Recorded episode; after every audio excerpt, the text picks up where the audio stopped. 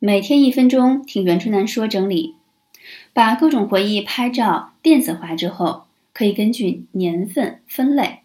其中有些你可能已经不想再重复看到的，可以删除掉。选择对记忆模糊化处理之后，选择收纳到电脑硬盘或者是印象笔记这样的云笔记中。从出生到现在，从现在到未来，经过梳理之后。你就已经拥有了一套自己的电子书，自己的自传。相比对过去自己不清不楚的人，你已经开始选择走向了更明确的一条道路。拥抱回忆，可以从过去的、现在的、未来的自己收获启发，为自我赋予能量。